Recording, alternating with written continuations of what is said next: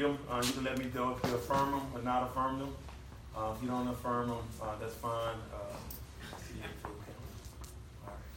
so uh, let me read a couple of these for you and just let me know if you affirm at the end as I end. Okay? The authority and the inspiration of the Holy Scriptures, that the God of the Bible is the only true and living God, that God is the one in essence in three persons the Father, the Son, and the Holy Spirit. Christ was born of the Virgin Mary, that Christ became a man in his incarnation while remaining at the same time fully God and fully man. Oh, no, I'm sorry. That Christ became a man in incarnation while remaining at the same time fully God. Sorry. Number six. That Christ lived a sinless and perfect life. Number seven. That Christ died innocently on the cross to pay for the sins of the guilty sinners. Number eight. That Christ rose from the dead. Number nine. That Christ, I mean, that salvation is by grace alone, through faith alone, in Christ alone. Number 10, that Christ will physically appear again at the last day.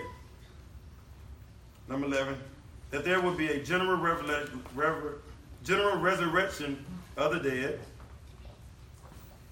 And number 12, that those who are in Christ will enter into eternal joy. And those who are lost shall enter into eternal punishment. I affirm little hesitant, brother. Since you affirm, brother, um, if you be so kind, um, I have something for you here.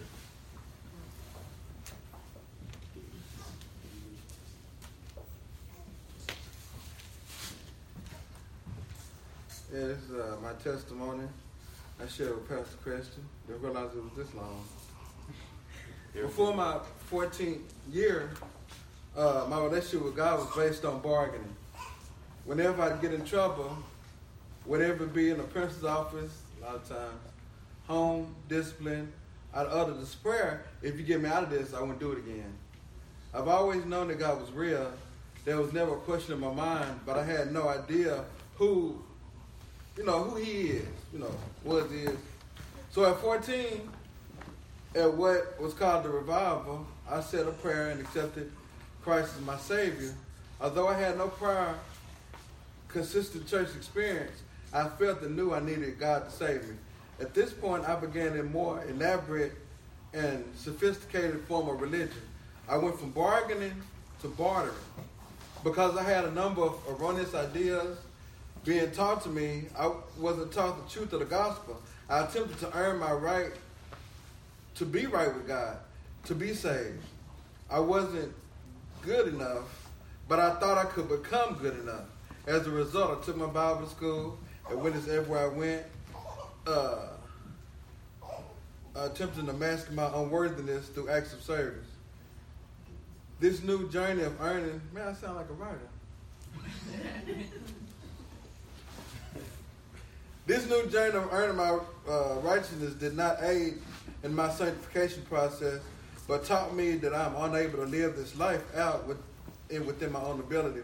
Although I meant the prayer to change my life, I grew more towards judgmental, pharisaical mentality than a, a Christ-like as I attempted to be made perfect within the flesh. I'd spiral in and out of depression. I learned to swallow camels and strain in gnats. I learned to manipulate the scripture to get my way.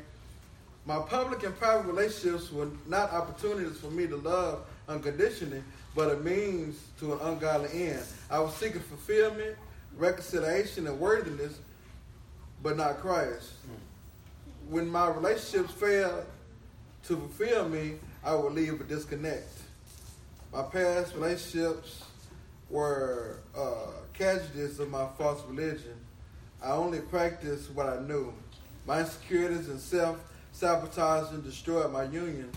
My children were not shielded from this hellish, toxic, erroneous lifestyle. But our Father has been faithful, for he cannot deny himself and has been long suffering with me. He has been gracious to teach me that part, apart from him, I can do nothing. He has graced me to come to the end of myself, my efforts of achieving righteousness, during which time I was introduced to Christ, the uh, Christ the Redeemer Church. Here I've been taught the meaning of what Christ is, of what the church is, and who I am in Christ. I'm learning to allow the head knowledge of the scripture to become heart knowledge within daily practice. I'm learning what the universal and local church body is and what role I'm to play. I've been introduced to the gentle and lowly Savior who can sympathize with me and my struggle. I never saw Christ like that. I'm understanding how God shows me through my everyday trials that I may repent of ungodly ways and surrender all to Christ. I'm learning that bargaining and bartering are no ways to relate to God and that the blood of Christ is sufficient. It is finished, and I'm learning to walk with repentance, walk out repentance and obedience. I'm learning how to learn, lean and own and support my brothers and sisters in Christ. I'm learning what it really means to love my wife as Christ loved the church. I'm learning that marriage is built in the moments that God uses marriage to develop holy habits, holy habitual habits. I've learned that the cycle of grace is necessary within marriage. Marriage isn't about being comfortable, but holiness. Uh, habit transformation is God's goal within marriage to confirm us to the image of Christ. Marriage is a work. Your testimony, brother. Yeah, it's. Marriage is a is, is a work is a workroom for something bigger and more beautiful than marriage. Transformation can only take place within exposure within marriage. I'm also learning that it's not too late to continue to connect and teach, train my children. I now have a community of believers that will uh, come alongside me and help pray for counsel and discipline my children with me, and disciple my children with me. Disciple when he sleeps. So disciple, not discipline my children with me. Just mess with them. Now, by God's grace, I'm learning what the truth of the gospel is and that I can live it out every day with the help of the Holy Spirit and the body of Christ. True worship, which is lived out on a daily basis as opposed to a type of service or Sunday or worship, is emphasized here at Christ the Redeemer Church. I need to fellowship within the body of Christ to unlearn error and be taught truth, even as I am a challenge.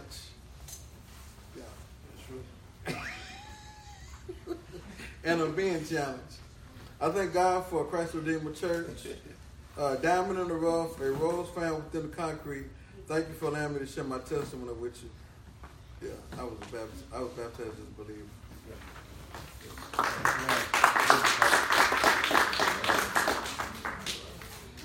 Uh, Rod, it was like many of the testimonies. It's just so amazing to see how everybody's story is so different, but all of our stories are the same. How we all were dead in our sins, we were brought to life.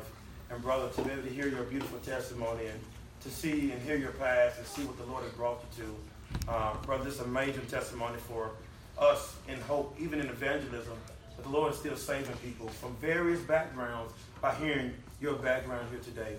But with that being said, Roderick, um, is that um, you have covenanted with us, but now we would love to read the covenant responsibility together, and we're going to actually end with the doxology. And so, uh, members at Christ Redeemer Church, if you could stand, and um, also, Alina, I think we have a couple copies. Um, maybe you have to share. Um, let's read a couple copies together. All members stand, and um, let's read the cop- read this together. And Brother Rod, here's your copy. And um, is that enough? Everybody's good? Okay. Let us read um, together. If you don't have a copy, just stand beside someone that does have a copy. And um, let's read together uh, with our brother Roger. Starting at number one. We pledge to walk together in Christian love through the prayer of the Holy Spirit.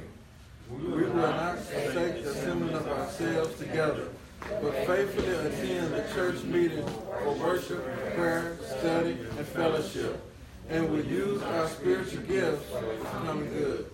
We pledge to faithfully participate in the ordinance of the church and endeavor We will both submit to the church discipline uh, and leverage assume our responsibility to participate in the the time of scripture. We will participate in regularly to general ministry expenses, the release of the poor, the cause of reformation and revival, and the spread of the gospel throughout all nations. We will strive by God's grace and power to live out a faithful Christian witness in the world. And in the non-ungodliness and worldly lust, we will seek to fulfill our calling to lead a holy life and be resolve in life. We will strive to work in ordinances written in our hearts, preferring holiness in the fear of God. We purpose to watch over one another in brotherly love, to remember one another in prayer, to help one another in sickness and distress, and to cultivate Christian compassion and courtesy. We will be slow to take offense, always be sick God. And we'll work the spirit and the bond of peace. We rest To practice personal family worship and to train our children in the discipline and instruction of the Lord. We promise that if promise of God, we leave this church, we will ever seek to unite the another church.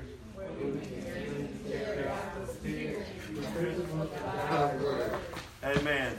As you're still standing, let us sing the doxology together. If you don't have a copy of it, I just sent it to you in GroupMe. Um, let us sing together um, as our brother has come on as a new member in Christ Redeemer Church. Um, Praise God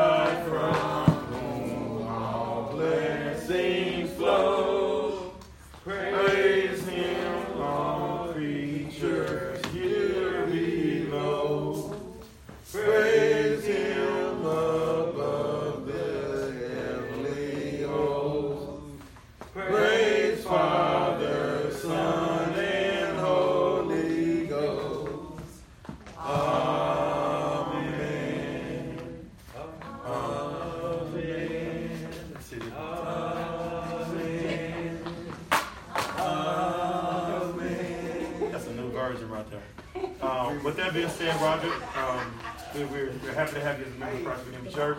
You guys may be seated. Um,